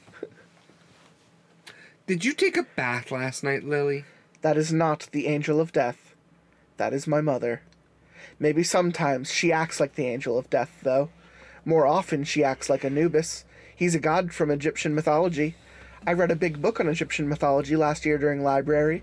It was huge and had full color illustrations. I love full color illustrations. Maybe I'll be an illustrator when I grow up. Anubis has a dog for a head, not a full dog, but a dog's head, just the head. He would take people when they died and weigh their heart on a scale with a feather. If your heart weighed less than a feather, you got to go on to paradise or something. I don't think anybody could really pass that test. In health class, Mr. Poyer said our heart is about the size of our hand clenched into a fist and weighs almost a pound. I'm pretty sure a feather doesn't weigh that much. Maybe an ostrich feather. Maybe that's why ostriches can't fly, because their feathers are so heavy. I wonder if they had ostriches in ancient Egypt. Yes, I took a bath last night. You brushed my hair, remember? Mom does that thing where she touches her chin like it activates her brain. Oh, now I remember. Well, you don't smell like you took a bath. I sniffed myself. That's my clothes. They didn't take a bath. Oh, Lily, go change into clean clothes. I don't want you smelling like this. We're going to the mall today. Yes, I love the mall. There's a carousel at the food court, and you could ride it for like five minutes for just a dollar. Of course, when you're on the carousel, it feels like just a minute, but then you're waiting in line and you can tell it's five minutes. Also, someone has a good sense to put a candy store right next to a toy store. That person deserves a raise. I jump to my feet and run upstairs to get change. Can we go to the pet store? I call down to my mom. Ever since Roger got turned into mincemeat, my mom has been letting me get away with things she didn't used to. I know if I beg enough, she'll probably get me a new hamster, or maybe a turtle. I still have two Ninja Turtles names left to use. No snakes, though. She says if I ever bring home a snake, she's kicking me out to go live with it outside. Mom sighs. Just to look. You're not getting a new pet. Your last one barely lasted a week. That wasn't my fault. It never is. I hear her say to herself, but I wonder if she believes it. Sometimes I wonder if I believe it. I, can, I come back down in clean clothes. Pascal is tucked under my arm, dapper as always. My dad is putting on his shoes and coat and notices me. Leave the doll, Lily. I hug Pascal. What? No. I'm not leaving Pascal. He's my angel. That would be like Ren without Stimpy, or Gilligan without Skipper. Mom pets my head and starts doing that thing where she slowly tries to pull Pascal out of my hand like a crocodile hunter, trying not to get bit by a crocodile. I only bit her once, but I was six and she's never forgotten. I thought that was the point of biting people, so they don't forget. Anyway, I'm not going to bite her now. I was thinking it would just be the two of us today. Just some mother daughter time. How does that sound? What about Dad? Dad stands up. I've got a lot of things to do around the house, starting with reseeding the backyard. I can't believe he dug up my entire pet cemetery. He let me keep the shells left over from Raphael and Donatello, my Ninja Turtles, but only after he ran them through the dishwasher. I put them on my dresser in their honor, along with a stick I broke to look like a bow staff for Donatello. I couldn't find sticks that looked like Raphael's sais. Sais are like little pitchforks, so they can share the bow staff. I don't want to leave Pascal, but mom and dad are against taking him. They got that look parents get when one is ready to tag the other in if it's if I start to throw a fuss. Okay. I mutter. But let me talk to him first. I know they're both looking at each other like I'm crazy, but I don't care. Pascal tells me it's okay. I set him on my spot on the dining room, on the dining table facing the door so he'll know the second I'm home. Of course, he always knows that anyway. That's what Pascal does. He knows everything. Everything. Mom says the mall is 20 minutes away. Without Pascal to talk to, it feels like an hour. I try talking to my hand, but I see Mom giving me looks in the mirror, and I don't want to add to her thinking that I'm crazy. Instead, I look out the window. There's a guy walking a dog. I want a dog. But then I see that the dog is going to poop, and the guy's going to have to pick it up with his hand inside of a bag, and I decide maybe I don't want a dog. Cats are cleaner. Hmm, Dad's allergic to cats, though. They lick themselves, and then their saliva dries up, and it turns into dandruff, and you get to pet them, and their dandruff gets petted off, and people inhale it. In my dad's case, it makes his nose clog up, and he sneezes constantly. My Aunt Hazel has 12 cats. Dad doesn't come with us when we visit her. She lives in Oklahoma anyway, and that's a long way off. When we get to the mall, it's packed. Mom circles the parking spaces near the Macy's several times trying to find a space. I don't know why she doesn't just park in one of the thousand empty spaces further out. There are other people doing the same thing as us. Some sort of game grown ups like to play, like musical chairs, only with parking spots. I heard you made a new friend at school. Mom says as we finally walk to the store. Maybe. I don't want to talk to her about Meredith because I might mention her burning people or her melted Barbie Nathaniel. Sometimes when I talk about things, I just say stuff without thinking about it, and then I find out I shouldn't have said it. Maybe if I hadn't told Roger he was going to die, he wouldn't have died. I got a call from your principal that said you were in his office because of an altercation. I don't know what that is. It sounds like some sort of vacation where you turn into an animal. Did you get into a fight with Lisa Welch?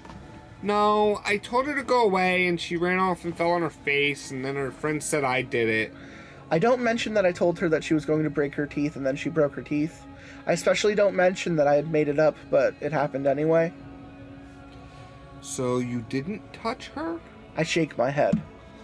Is that why we're at the mall? Are you gonna abandon me here? My mom laughs. I don't think it's funny, though. Some parents do that to their kids. They take them somewhere far off and just drop them off and go home. I saw a cartoon once where someone did that to their dog. They pretended they were going on a picnic and threw the dog a stick to fetch, and while the dog was fetching the stick, they piled all the stuff back up into the car and drove away. I wanted to find some new clothes for you, that's all. You're growing out of the ones you have. That's not true. I don't think I'm growing at all. We have a chart on the inside of the kitchen doorway where mom and dad used to have Roger and me stand up straight, and then they would make a mark with pencil and then write our name and our age to show our height. I don't think mine has moved an inch in over a year. Roger's last measurement was back in August. Sometimes dad stands there and stares at it and gets real sad and then goes and works on a dirge. We walked by the food court. There's like a hundred kids waiting to ride the carousel. I hope they clear out by the time we come back because I like to get on a ride and then run back in line and get on the next one over and over until mom makes me stop. The longest I pulled it off was like a half hour only. I had five dollars, but the girl who worked the carousel told me that I was such a good customer that I got my next ride for free as long as it was my last. Oh shoot. I didn't loot my piggy bank before we left. I forgot my money. I tell mom. Don't worry, honey. I've got cash if you want to ride the merry-go-round later. She is being highly suspicious with her generosity. Normally, if I forget to bring money, I'm SOL, as mom says. That stands for something bad, but I don't say the S word, so it doesn't count. I'm not allowed to say SOL, though, at least to other people. There's a lady with four kids hanging onto her dress, and she's carrying a tray of food. She's going to trip over one of the kids and spill all the stuff on her tray that she just paid for, like any second now. Oh god, maybe I should help her, but what if I run over and startle her and she trips and she spills the stuff anyway? And that's my fault instead of her kid's fault. I don't want to get in trouble. No one's going to get seriously hurt. It's just going to be loud, and there's going to be yelling and crying. And sometimes I wish I couldn't see these things before they happen. Let's hurry. I grab mom's sleeve and try to pull her past the food court to get away before it goes down. What on earth is your hurry? She asks. Well, then the lady trips behind us, and mom turns to see the commotion as the tray bangs on the floor and the soda spills on her kid's head, and he starts crying, and she shrieks in panic, and everyone's stopping and looking except me because I already saw it happen. And I think my mom pieces it together a bit that my rush had something to do with the lady spilling on the floor. And then she comes to the wrong conclusion. Lily, did you make that happen? She looks at me, and she's got a kind of mix of fear and concern in her eyes. Not anger, thank goodness. No, what do you mean? She goes back to convincing herself that things are normal. N- never mind. I um just thought uh not nothing. The sound of the lady yelling and her kids crying seems to fade away, but it's not like we're walking away kind of thing. It's more like someone twisted the knob on the radio and turned down the sound kind of deal. I look back over my shoulder and I see her grabbing a handful of napkins and trying to wipe her son off, and there's the son with his mouth open, bawling. But the entire scene looks like I'm watching it through a TV and someone pressed the mute button.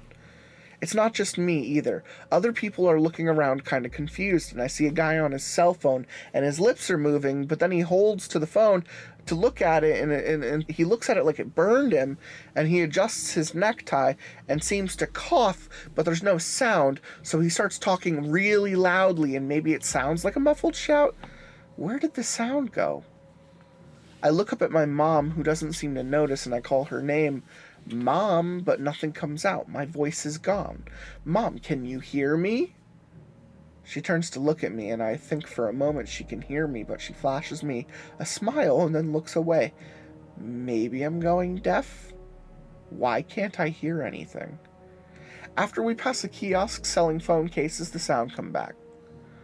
The sound comes back. It feels like being trapped in a soundproof box and then kicking the lid off and finding yourself at a dinner party. Mom stops, still holding my hand, and looks at me.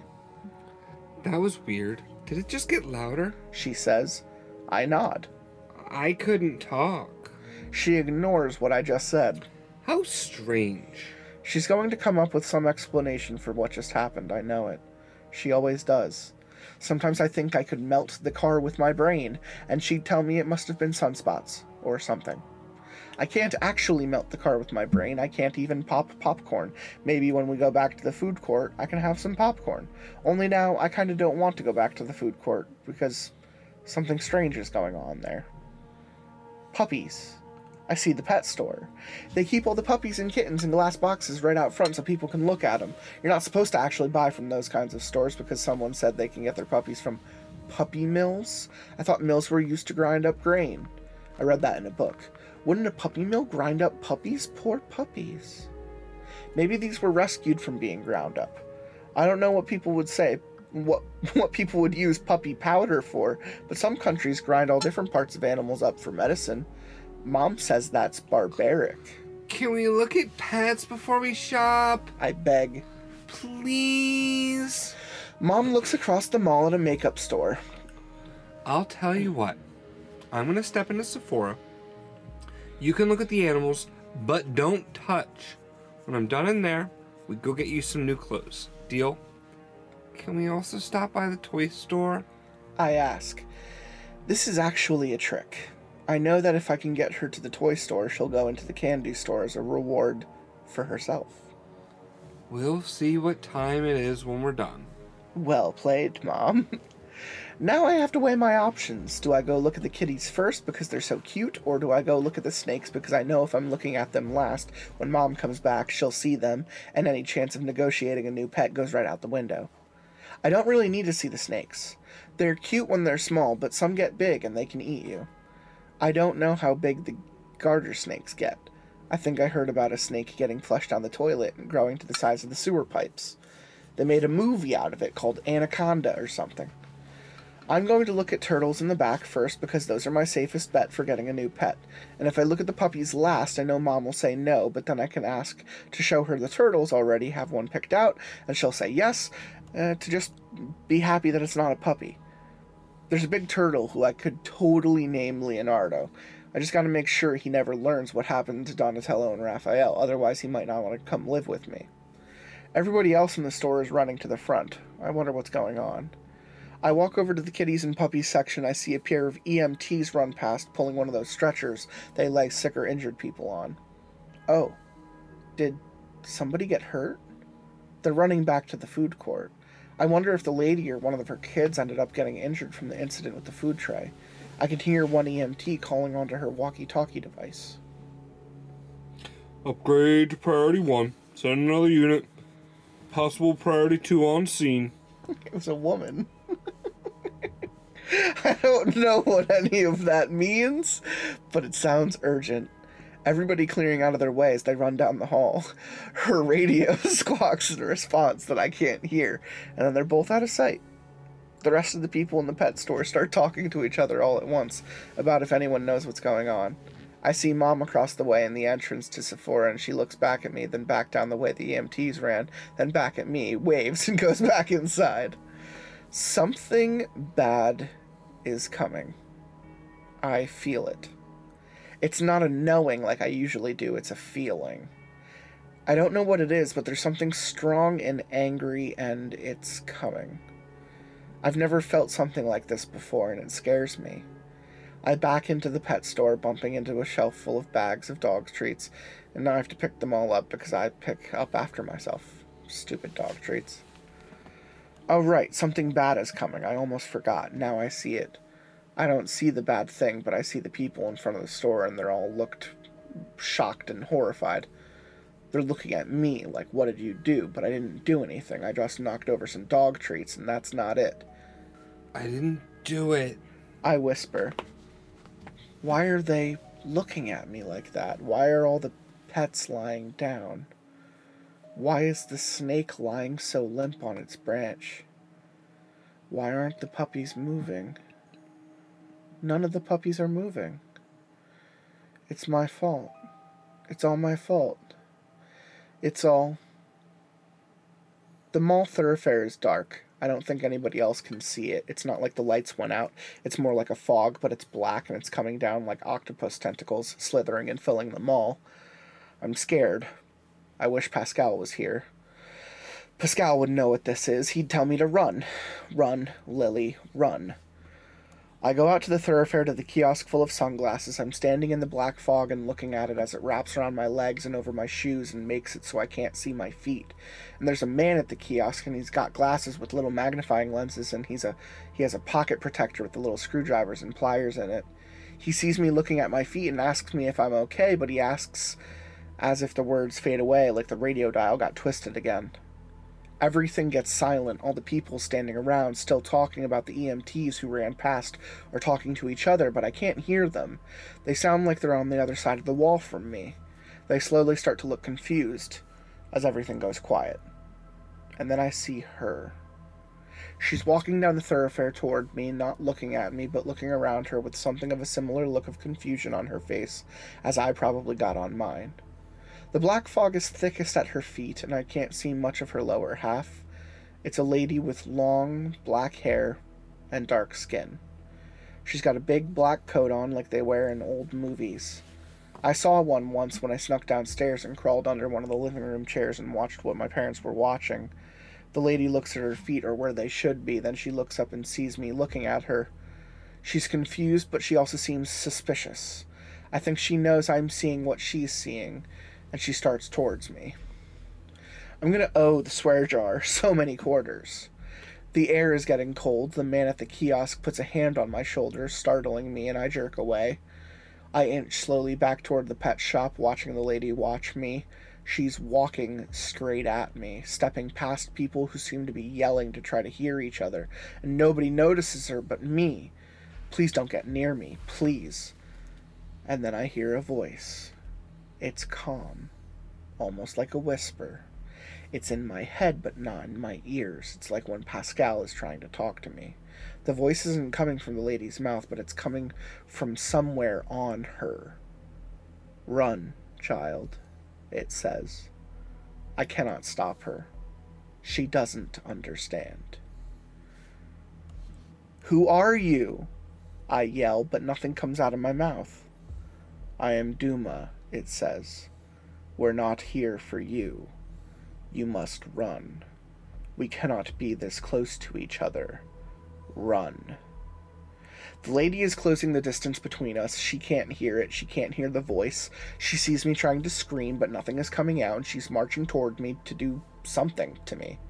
Maybe she thinks she's going to help me. I think she's going to kill me. She's only feet away. The man at the kiosk with the glasses seems to get dizzy and stumbles back, clutching his arm. I turn and I run. I can't go into any of the stores. They're all dead ends. I can't go into Sephora. What if my mom comes in and my mother meets her? I don't understand what's going on. I just run the opposite direction of the lady in black.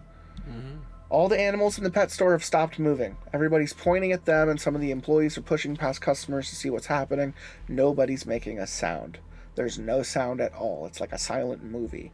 Some lady is holding a puppy, and it's all flopped still in her arms, and she's patting it, and I don't think she realizes that it's dead yet. They're all dead. My mom comes out of her makeup store just in time to see me run past, and I look at her and hope that I'm looking sufficiently scared for her to get to the message, and I understand why I'm running. She mouths my name, but no words come out, and then she looks across the thoroughfare at the pet store and sees the commotion going on over there, and I don't wait to explain. I just keep running, pushing my way past groups of people, trying to outrun the black fog snakes that are literally all over my feet. I look back at the dark lady, and she stopped outside the pet shop. She's looking directly at me, concerned, but isn't chasing me.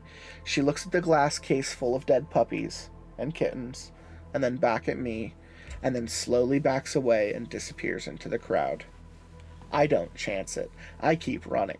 I run until I reach the escalators by the Sears, and my legs are tired from running and I can't breathe. I've been able to hear my own sobs for about a minute now, and ever since I got out of range of the lady in her black smoke and whatever that Duma, the voice coming from her. Lily? My mom finds me 10 minutes later. She didn't run after me because she's got on heels, and she probably figured I'd stop once I reached the escalator, because I hate riding the escalator. I'm always afraid I'm going to get my feet caught in and get sucked up into the machinery. I've heard that that's happened to people. Some lady in China fell into one and got ground up. I don't know why people just don't take the stairs. What happened, sweetie? She asks gently. She doesn't usually sound so genuinely concerned. I don't know what to tell her, so I just try telling her the truth. There was this lady. She was dressed in black, and there was this black fog all around her. And she was coming after me because I could see her. But when she got close, all the puppies and kitties died, so I ran. She hugs me, but she doesn't say anything. I can feel her start to cry and she squeezes me, and I don't know if she believes me or not. I didn't kill the animals, I swear. It wasn't me, I didn't do it. I cry too, and I hug her back, and I, I think deep down I don't believe myself. If I hadn't been there, it wouldn't have happened. Duma said it. We can't be this close to each other. Poor Leonardo didn't even get a chance to be named. Mom walks me back outside to go to the car, and there's a bunch of ambulances parked near the front entrance. Some people are standing around watching and gossiping. We hear a pair of ladies talking about an old man who had a heart attack while watching his granddaughter ride the carousel. There were others too, but I don't hear the details, just that several people had medical emergencies. The ambulances rush past with sirens and lights on as we're trying to get out to the highway, and I think I shouldn't have come here today. We'll just order you new clothes online. How does that sound? Mom asks me as we walk as we watch the ambulances race through a red light, I didn't do this. is all I say. I know you didn't, Lily. she tells me. When we get home, Pascal is not on the dining room table. I go up to the room to see if Dad moved him to my bed, but he's not there either. Dad is outside pulling up some weeds and dandelions from Mom's garden.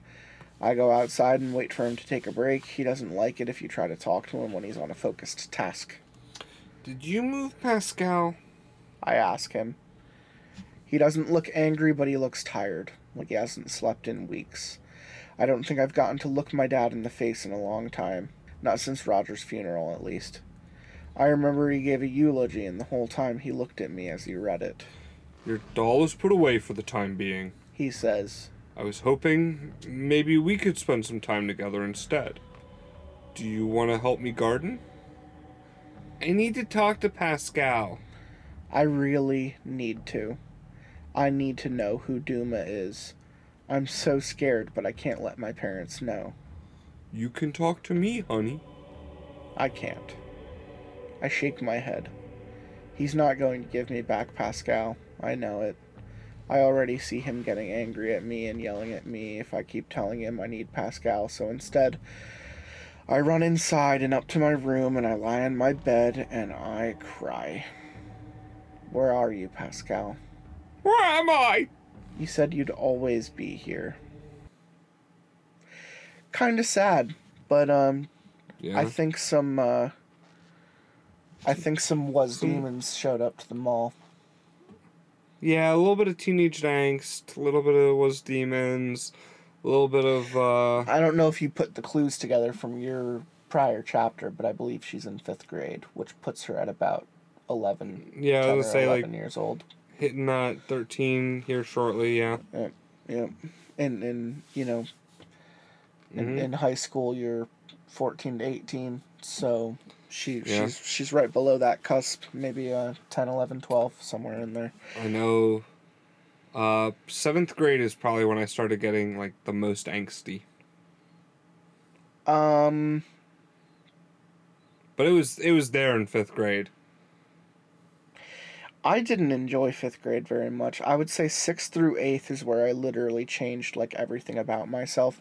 Like, you know, they say the, co- the collective Yeah. says that throughout your life you're multiple different people. You Mm-hmm. just decide one day that you're not going to be the same person you were the day before, and you just kind of grow past that. Yeah. In like sixth grade, I got like I got my braces off and I started putting on contacts, and I was like, Yeah. I'm done being this like socially awkward nerd. Sure. And then I grew, you know, I grew up through eighth grade. Mhm. Um, I've actually been thinking about doing that recently and shaving off the beard. Just doing like a clean boy. yeah. I, I can never get rid of my beard, not unless I lose seventy five pounds. yeah. That's But- kind of not to get too too deep, but that's sort of what I want to do. Is I want to like force and convince myself to lose some weight. By manipulating your your beard, Mhm. it hides the man in me. It it does. The last time I shaved my face, I looked in the mirror and went, "Holy fuck, I got fat." Oh shit! But we are getting real with it. Yeah. I think even with this story, I think like we're we're Mhm. getting even at the end of part one, we're kind of like there's an existentialism that Lily is tapped Yeah. into where she's like, Why does death follow me? She's she's like It's not enough Everybody looks at me and maybe they're right. Like everybody looks at me funny and maybe Yeah. there's a reason. There's a sadness there. Oh yeah. There's a sadness there associated with man, I really wish no, that that was the title of the chapter, right? I Mhm. really wish people would stop dying around me. Yeah. I, it's like I how unfortunate. I've been very lucky in life to see death in very small amounts. Yeah. Like I've seen two people like die like right in front of me, but two in my like entire life not bad. Yeah. And then like when it comes to personal funerals, I've seen maybe like four bodies. I've seen I've I'm gone to more okay. funeral I've gone to more funerals than that, but I've seen less people die than that. I think I've only seen one person die, and realistically, I wasn't in the room when it happened either. I like left for a fifteen minute like walk, and they passed in that time, and like I I had been there for three days. Oh, okay. So you didn't see the you didn't see I didn't the see the actual, like I don't know what it was, but for some reason I was like I just need to go for a walk. I had Yeah, been there a, time- a long time, time like and place does that. yeah. And Sometimes you just feel the energy and you get out of there. Uh, I was working at a movie theater throughout high school, and I had just cleaned a theater for something. I couldn't tell you. I wish I I knew what the guy had seen. Mhm. But I was clearing the trash bags, and there's a crowd of people behind me, people gasping, asking for help. This dude fucking crumples. I see this dude go down, clutching his chest, and a second later he just slackens. Jeez. And something just leaves him. I you didn't know that. Yeah. under the low light of fucking like movie theater Yeah. hallway, he falls right next to a concession stand, and like his wife was there, holding him, fucking crying. You Mhm. know, up to the moment the ambulance takes the body. But holy shit, that happened in front of like me and three other people. Damn. Yeah, we had to we had to talk to our manager. They they had to be like, "Are you okay?" Yeah. And we were like, yeah, you know, I guess. I can't. I'm so pissed. I can't remember what fucking movie he saw. Because part of me is part of me is like, well, if you saw like a Wes Anderson flick, like it's good to go out on. Yeah, exactly. You know. But like if he went out on like Sing, Illuminations, Sing, Yeah. I'd be like, dear God. Yeah. You know, he went out on War Horse. I'd be like, ah. but anyway, um, Uh, that that number might actually be three. I've told the um the story of the old guy falling in the in the wine and spirits store before. Okay. Um, he got uh, I, I I witnessed a man slice himself from this point to this point, Ooh. all the way down his arm. Yeah. And I was the only person to pick him up and use like my Any hands, my Yeah. hands on his arm and physically hold him. And this guy comes running out of the back room with like towels, and I'm just holding onto towels. I have blood all over my hands, and I'm just holding this guy that I Yeah. the, this sixty year old dude until the ambulance gets there. And by the time they they pull the guy away, I'm sitting here wondering, I, I don't- is he gonna survive? Because he was Clearly he old and he was looking pale as fuck. Yeah. He gets onto that vehicle, and I ask him if he wants me to come with him, and he says no. Yeah. And I'm like, okay, you know, I've been here with you the last five minutes trying to help. Yeah. but I, I don't necessarily want to get wrapped up in an ambulance with some guy I don't even know. But Yeah. like, I walk back in to check out my stuff, and I need this. and the lady's like, "Do you want to wash your hands?" And I look down and I see all this dried blood on my hands, and I'm like, "Oh shit." Yeah. I walk back, I come back out, I'm all cleaned up. They gave me like um rubbing alcohol and shit to really get in there. yeah. And um Disinfect. and as I'm checking out, the the girl asks me if I if I'm a nurse. And I'm like I'm like no. No. I'm like no, furthest thing from it I actually have a phobia of blood. but Yeah. like but like when you see someone fall like that, you got to you got to Yeah, you act do- you or gotta else do you're what you gotta watching do. them die, Yep. you know? And and I I've always been proud of myself to act in that moment, but there were two other times where I didn't before that. Sure. Story number two is I saw a guy get uh, literally drive into another car and just get obliterated. Shit. I was again going to my movie theater job and I was coming up that back road in Caddy. Mm-hmm. There's this back road where if you go behind the Red Robin or the Red Roof Inn, you could turn and take a back road straight shot to the movie theater and not have to go around the shopping market. As I'm shooting back, I see in the shopping market a guy going through, um, cutting through the parking lot, like cutting through it Yeah, just like at at a gunner's pace and he doesn't know that there's a driving lane behind a bunch of semis. mm-hmm. The guy who's gunning it is about to run into the back of a fucking truck that he doesn't see coming. Yeah. And I am there at a stop sign here and the truck is here and he is coming vroom, this this lateral direction. Yeah. The truck paces and he has maybe 10 minutes to respond. But his body disappears into the back of that fucking semi truck. Mm-hmm. There isn't a mist, there isn't a spray. The car crumples in the back of a semi. Yeah. And there's almost like nothing left. Yeah. And I am sitting there at that stop sign, like, can't be late to work today. And I, and I drive off Shit. because I had I had seen this shit and so many other people in this lot had seen this shit. People went running over. People went running over. Yeah. And I was like, I can't be late to work. No one's gonna believe this shit. And I kept driving. Um if I hadn't seen other people, I would have stopped because that dude is gonna need a Yeah. witness to that. But so many people were there, and this asshole was gunning it through this parking lot. Yeah. It's like he had a death wish. So uh, other people saw it too, like other people I know Mm-hmm. that were there, and I was like, I think that was something like two deaths I had seen within like a four year span with someone else, and and they were like, yeah, I saw that too. That was gnarly. But yeah, I don't know if that third guy died, the wine and spirits guy, but luckily that's the last time I've I've had to deal with With that uh, type with of situation. with that type of medical situation. My uncle has a gnarly story about how he- when he was um driving on some icy roads up in the Poconos, he saw a guy literally um go go from his tires to his roof down a goddamn mountain Wow. Tires to roof to tires to roof to tires to roof. And it was in the middle of um it was after a snowstorm. So there was ice and, and there were still some flurries coming down from the trees. And uh, my uncle is the first of one person 30 miles in the middle of nowhere with trees on either sides. Yeah. he crawls over to this car he gets over to it. The dude is inside bleeding out, breathing in a weird way, and he's just trying to talk to him. Can't touch the car in like any way. He can't open the door. The dude is like pinned. Mm-hmm. Dude died before ambulance showed up. Yeah. Now that's a gnarly fucking situation too. Mm-hmm. I don't know how I'd be able to react to that. I don't know how I'd be able to react to any of this Lillian Madwhip shit. Yeah. If my brother got fucking T-boned in a car and I witnessed it, I'd be fucked up. Especially if if you witnessed it twice.